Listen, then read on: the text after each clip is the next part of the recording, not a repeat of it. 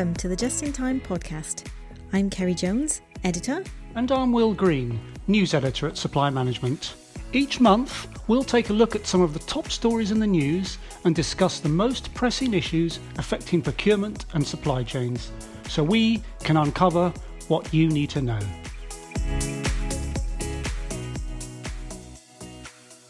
In this episode, we'll be joined by a special guest to talk about how procurement can attract and retain young talent. But first, let's look at the news. Um, Will, what's been the top stories in news for procurement? Well, what's really struck a note with people is procurement was mentioned uh, by the Queen, and possibly for the first time ever, uh, when she referred to a new procurement bill for the UK, which is going to have some pretty major implications for public sector buyers. Yeah, that's quite exciting. So I noticed that the bill itself, the aim is to actually simplify public sector procurement. Um, so how are they planning to actually go about doing that? What have they said? It's. It's all part of the sort of the, the post Brexit world that we find ourselves in. Before we were tied into the EU rules on procurement, and um, and they are sort of fixed, and you can't just change those if you're part of the uh, EU bloc. But now we can. So uh, what they want to do is take apparently there are sort of 350 odd regulations relating to public procurement and they want to well get rid of them replace them with a single uniform set of rules it's not entirely clear at this stage what that will be, but yeah, the idea is simplification and also simplifying the tendering procedures that are available to buyers. There are about there are 15 at the moment, and they want to get those down to to three, and trying to bring in more innovation. Uh, really, I think there's been criticism in the past that it's been stifling the, the, the red tape or the level of red tape, and so I think the idea is to try and zhuzh things up a bit. Right. Okay. And so I guess that streamlining and those um, very clear and concise rules um, for the UK only, um, is that going to make the process more competitive for smaller businesses? Is that going to sort of open the door for people who wouldn't have been able to maybe afford to go through all that red tape? The details are very scant at this stage, but yes, there is that desire to get more SMEs in because that, that's where often where the innovation is. But I guess, yeah, the devil will be in the detail. Yeah, well, hopefully it'll um, also increase a little transparency. I know UK public sector procurement has actually come under fire quite a lot this last year. So hopefully this effort for a very clear and concise procurement bill um, will bring some transparency. So there've been a lot of uncomfortable questions raised the last 12 to 18 months. And uh, even if absolutely nothing has been done wrong whatsoever, at least it will uh, make things clearer for everyone. That's right. There's been loads of accusations and, and suggestions of things not being quite above board with of procurement processes during the pandemic. But yeah, nothing uh, has been proven in that regard. But even the perception of things not being quite right can be quite damaging. And so you've also been following the chip shortage story online as well. Uh, you recently reported a few different bodies are predicting this is likely to continue for at least another two years. Well, it, does seem to be the case. Yeah, um, Forrester and IBM are both predicting that it's it's going to go on for another two years. People talking about, I think, a, a bullwhip effect. But uh, my understanding is that chip manufacturers, uh, the biggest is I think is in Taiwan, they basically shut up shop because of the pandemic. Um, demand dropped off, but also they just couldn't run their factories. And then all of a sudden, demand just suddenly went through the roof with everyone sitting at home and buying electronic goods, and there's just no way that production has been able to keep up with demand. It's hit car makers. Um, Ford has, has said it's it's expecting a two and a half billion dollar hit to revenues this year because they can't make cars because they can't get the chips. Incredible. It is, but I mean, cars now these days, aren't they? There's, you know, they're just like computers, basically on wheels, aren't they? There's, there's so much gadgetry in them. Well, that's a good point. I mean, any electronics, any any smart device now, from computers to you know PS5, whatever it is, if it involves that chip, then you're in trouble. Did you see in the news this week the International Energy Agency is recommending that we sell no new gas boilers by 2025? I mean, that's that's really soon. It, yeah, it is really soon. I mean, I know you just got a new gas boiler. Yeah, I've, I've just got a gas boiler. Yeah, and I'm, I'm starting to feel guilty about it now. I'm sort of thinking, oh, you know, uh, what have I done? Uh, but what's what's the alternative, Kerry? You know, what does a responsible person do now when you get a new boiler? I think some of the key words in the statement are should and 2025. I mean, these types of massive national energy transitions are incredibly slow moving. You're right, we just don't have those alternatives in place. You know, gas and electricity, they're very mature markets and it's very hard to compete with those. Say, for example, one of the alternatives being suggested is if manufacturers can convert gas boilers to hydrogen operated boilers. In the grand scheme of things, it's a relatively simple switch, probably cost around an extra £100, but the problem is, we don't have enough hydrogen supply mm. to actually make it viable. Not everyone will be able to access that unless you happen to live near a, a wind or solar power station, because H is the byproduct of splitting water. Um, so, you know, it's very green, it's very eco friendly for future, which is fantastic. But if you can't supply a whole nation with that and it relies on an energy surplus from that station itself. So if you don't happen to have a surplus on that day, you're not powering homes. Yeah. It's not ripe yet for rapid uptake. But I think the lesson there is we're not there yet and we don't have the answers, but it's all about progress, isn't it? It's all about keeping that conversation going. Absolutely, yeah. There's no there's no getting away from the fact that we have to uh, change things up. It's definitely one to get younger people on board with now, ready for the future. Yeah, maybe they'll come up with some sort of fresh ideas and um, yeah, help us along that journey. Well, that actually brings us, interestingly, quite neatly, to our guest for today. And so we're joined by uh, Kyle Sendall Price, who is um, actually the CIPS Young Person of the Year Talent Award winner uh, for 2020. Thanks for joining us, Kyle. Thank you. Thanks for having me. So, we want to talk to you today about why we don't see more young people in the field of procurement and supply chain management. Um, but one of the things that we come across is a lot of people say they fell into procurement or they ended up in procurement, usually at the end of, you know, trying to do something else or at the end of a journey. So, what made you choose procurement as a career? Um, I think, unfortunately, I fall into that same category. You know, I um, actually fell into it um, myself. So, you know, I come to university. Um, you know, I did a law degree, did a legal practice course. Uh, my initial ambition was to become a solicitor, and I worked for a, a firm for a year and absolutely hated it. Um, so I saw a trainee strategic procurement officer role at a council in the West Midlands. Um, and, and part of that role was around uh, the National Graduate Development Programme run by the um, local government association. Um, so it was a bit of a career path that I, I, I literally sort of fell into. Um, you know, I'd be completely honest, I was really uncertain kind of what procurement was, especially, you know, public procurement is highly regulated um, and really just quite different to, you know, the private sector procurement. Um, I suppose that the reason that, you know, people fall into it and they don't choose it in their um, I guess at a, younger age is just maybe it's the visibility. Uh, maybe we need to do more around kind of the options and opportunities. You know, you see things advertised around lawyers, solicitors, you know, which is what I wanted to be. Um, you know, barristers, accountants, that sort of thing. But maybe more emphasis on uh, procurements, both private and public sector. Um, I suppose it's also career paths. You know, I, I fell into this graduate role, um, but actually, you know, now we're seeing far more apprenticeships being um, advertised across a range of different industries. But uh, you know, back when I was doing my law degree, you know, degrees are quite limited. There weren't very many procurement degrees that, well, I never registered them over. They never sort of come across, you know, my desk as, as such. But now we're seeing quite a lot of, you know, uh, undergrad degrees, masters in uh, procurement for a range of different areas. Perhaps there are some sort of similarities between the law and procurement. I mean, you say that you know they are you know rules based and quite a lot of regulations involved. Yeah, absolutely. You know, I think there is a definite uh, connection between the two, and I see that in some colleagues of mine as well. So quite a few of them, or you know, a slight few of them, do have law degrees um, or sort of business degrees or things that do lend themselves to business quasi legal sort of area.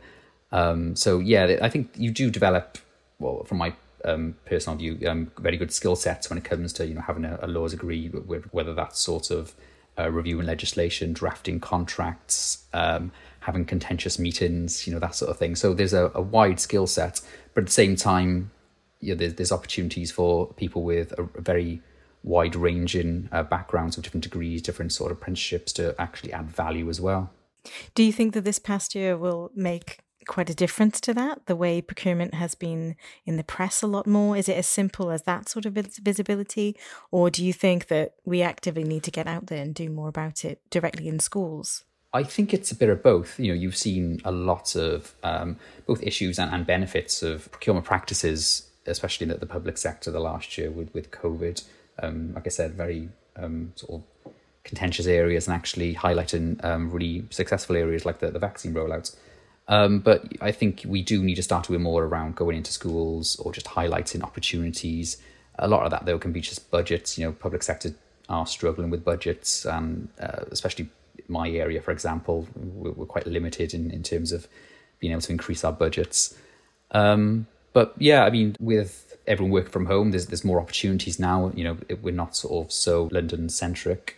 Um, you know, and there's I've seen quite a few sort of opportunities around apprenticeships and and that sort of thing being advertised from a range of different areas.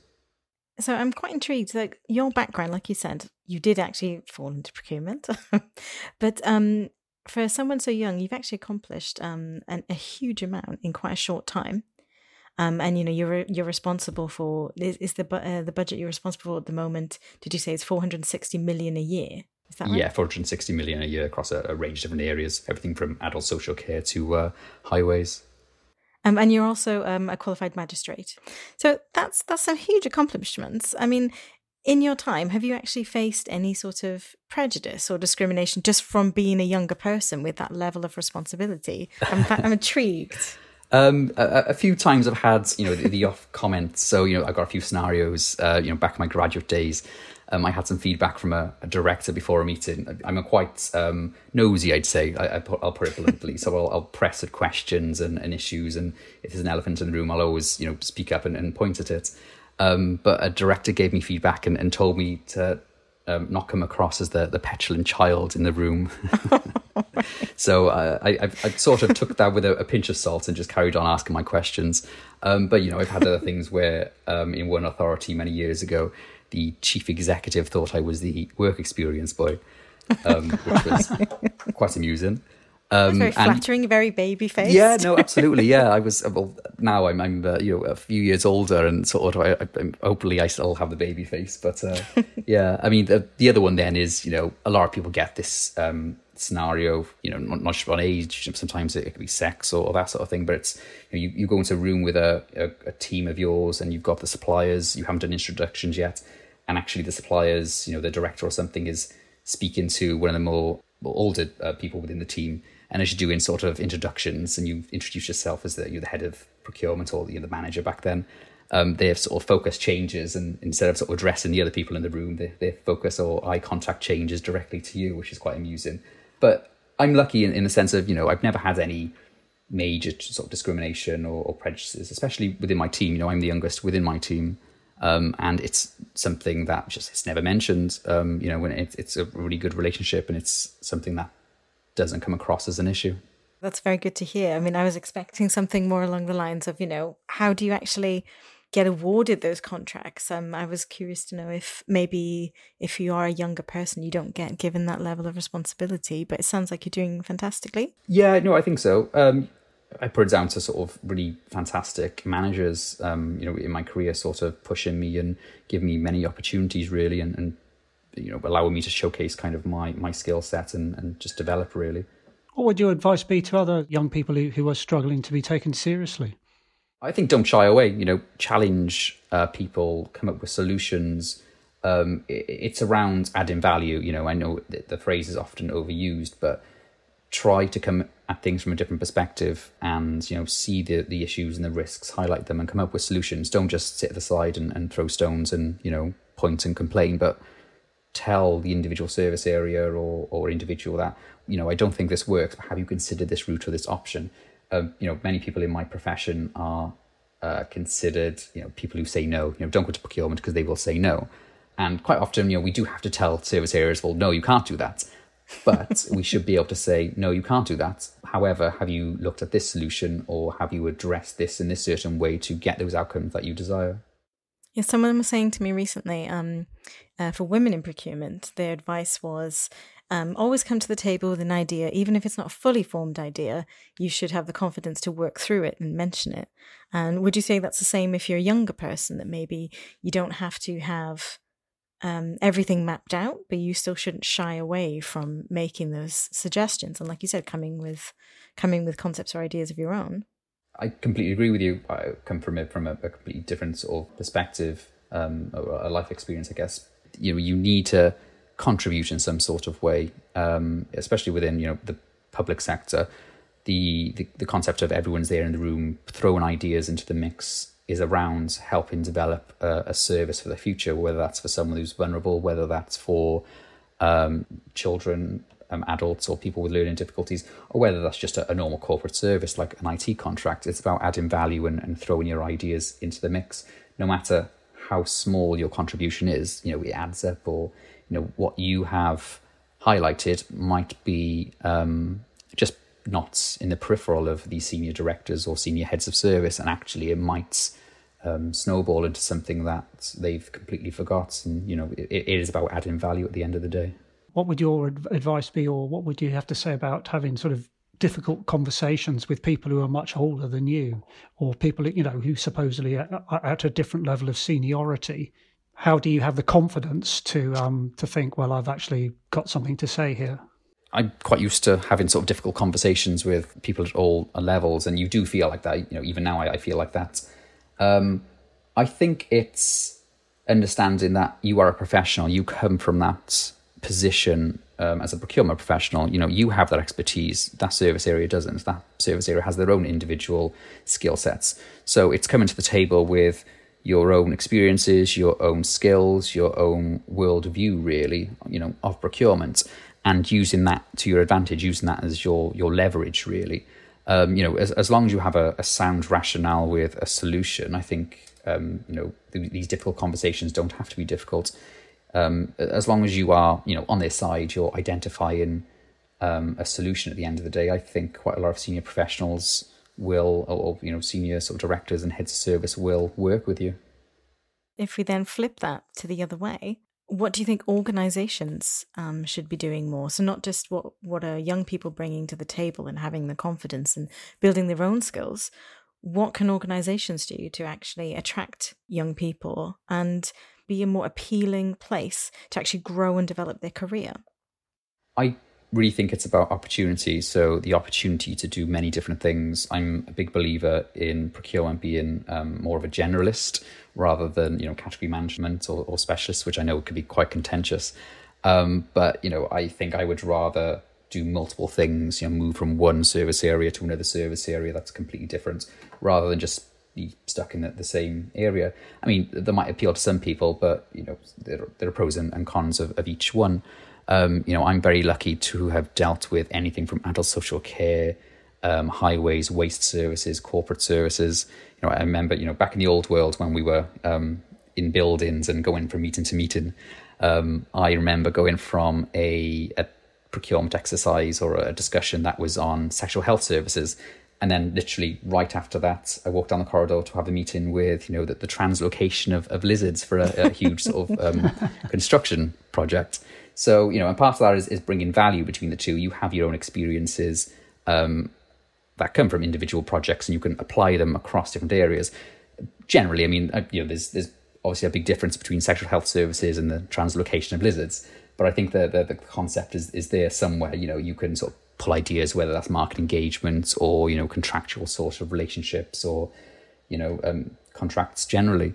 There's always something you can pull from your experiences and apply them elsewhere. Sorry, can I stop you a sec? What did you have to do for the translocation of lizards? That's fascinating.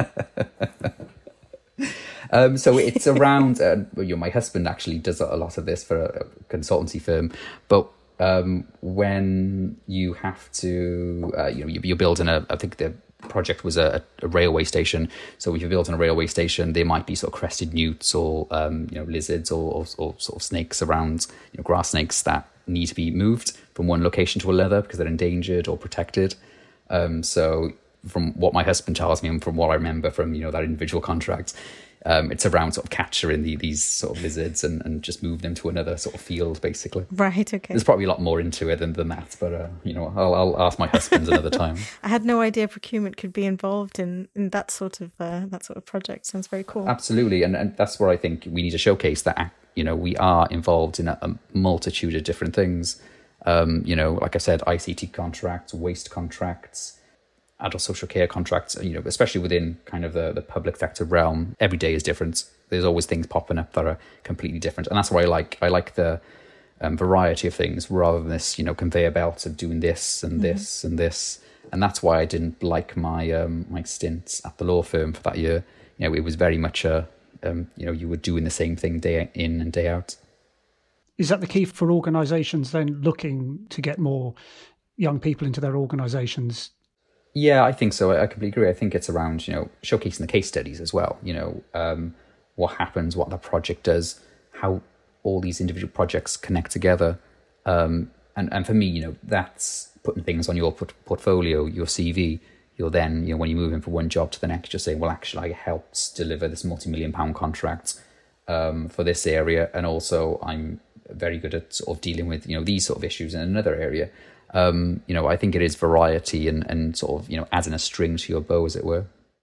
Yes, also, um, going back to being a generalist, uh, to to use a very general statement, uh, younger people are seen as being much more driven by value based work and work that connects with um, their own actual beliefs rather than just uh, you know as a as a as a career option. And so maybe procurement should be highlighting, you know, especially public sector, should be highlighting the opportunity to be involved in waste management and recycling and resources and all of those area and care and healthcare, things like that, where you can really can make a very direct difference.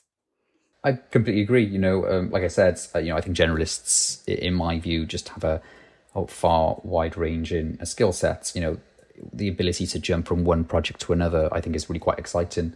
Um, and you know, it's not for everyone. You know, I know it depends entirely on the the organization. Some organizations are far better at, at category management, and that fits within their operating model. There's there's nothing wrong or against that. I think from my own individual circumstances, though, you know, I would far rather um, use the, the generalist model. Um, but you you know, connecting that back to sort of younger people, I think you're absolutely right. People, you know, all people, I don't think it's just younger people. I think everyone likes variety and and just jumping from you know one project to another. It's engaging with you know individuals and and sort of like I said, showcasing um, experiences and case studies.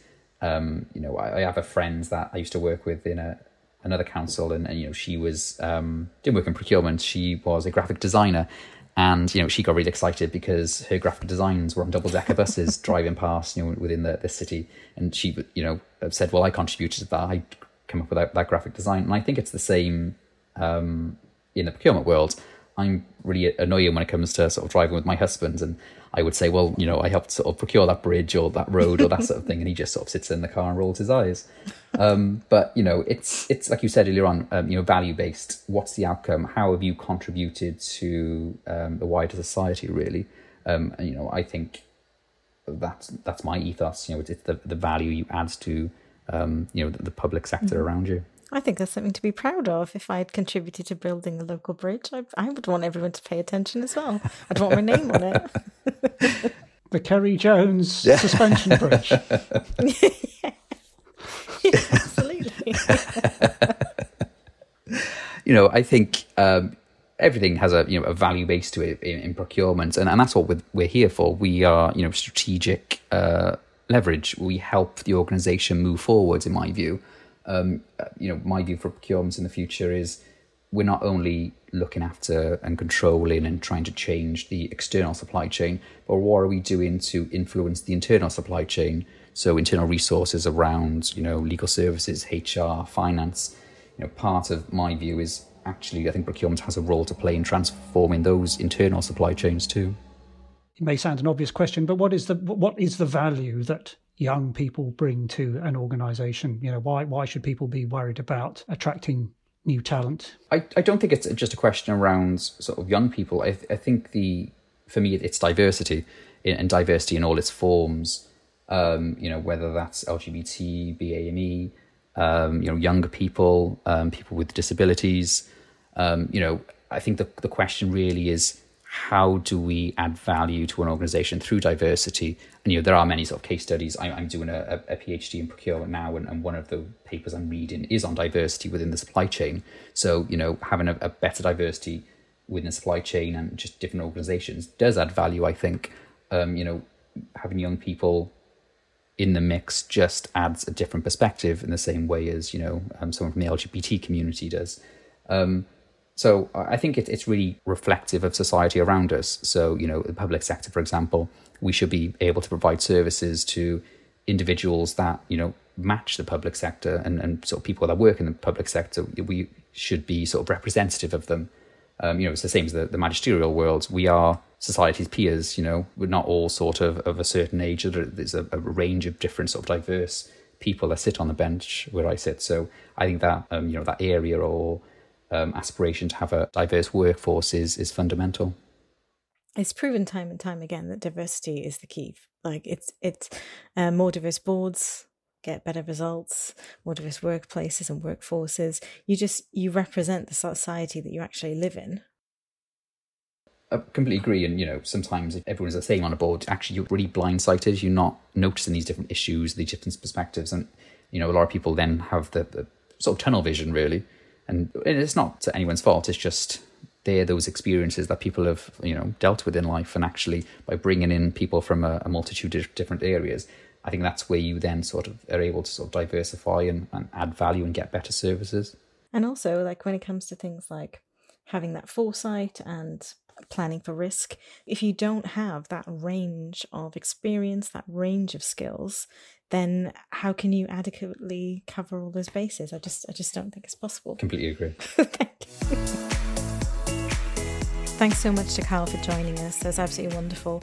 Um, and a really positive glimpse for the future. You know, if we can get more younger talent and, as he said, more diversity, I think then we're definitely heading in the right direction. So, Will, coming to some lighter news to end on for our listeners, what have you seen uh, lately I did come across some uh, morphine pasta. Um, Sorry, morphine pasta? Yeah, no, it's, it's, it's actually not the drug morphine. It's um, morphine, as in it changes shape. And so what you have is you have your, your flat sheets of pasta, which you can store and transport uh, in a very efficient way with uh, much less packaging. And there are clever little kind of cuts that they put into the pasta. Um, so when you cook it, it changes shape and twists and turns into various different shapes. You know, the, the shapes that we like to see in our pasta, like tubes and twists and, and, and things that like that. That sounds absolutely creepy. I'm I'm not sure I want my bowl of pasta wriggling all around as I'm cooking it. well, maybe it's a price we have to pay, you know, to, to, to cut those carbon emissions from all those trucks. You know, if you can reduce the number of truck journeys that you need to ship your pasta, it's all adding up.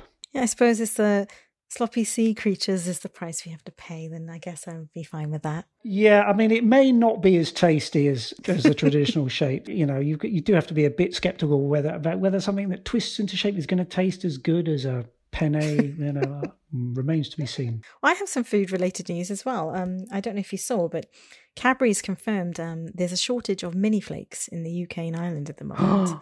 I know, I know. Not not the standard bars, don't worry, just the dinky ones that you put in your little cornet to turn it into a 99. Would you call that a choc horror, Kerry? Choc horror. I love it. Absolutely. Well, it's a staple of the British ice cream man, right? Absolutely. Well, they've said n- not to worry, don't get into a shock horror. It's not a long term issue. It's basically um, people are getting out more, enjoying parks and enjoying socializing more. So it's just a surge in demand. But it reminds us, you know, of the great British summertime. So the next surge in demand we can expect um, burgers, sausages, buns. Yeah. Don't forget, they will be in short supply, as well as cheap cider and, of course, disposable umbrellas. Can't have a British barbecue without an umbrella. well, that brings us to the end. Thanks everyone for listening in, and thanks to our guest Kyle for joining us. Please tune in next month for the next episode of the Just in Time podcast, and please like and follow.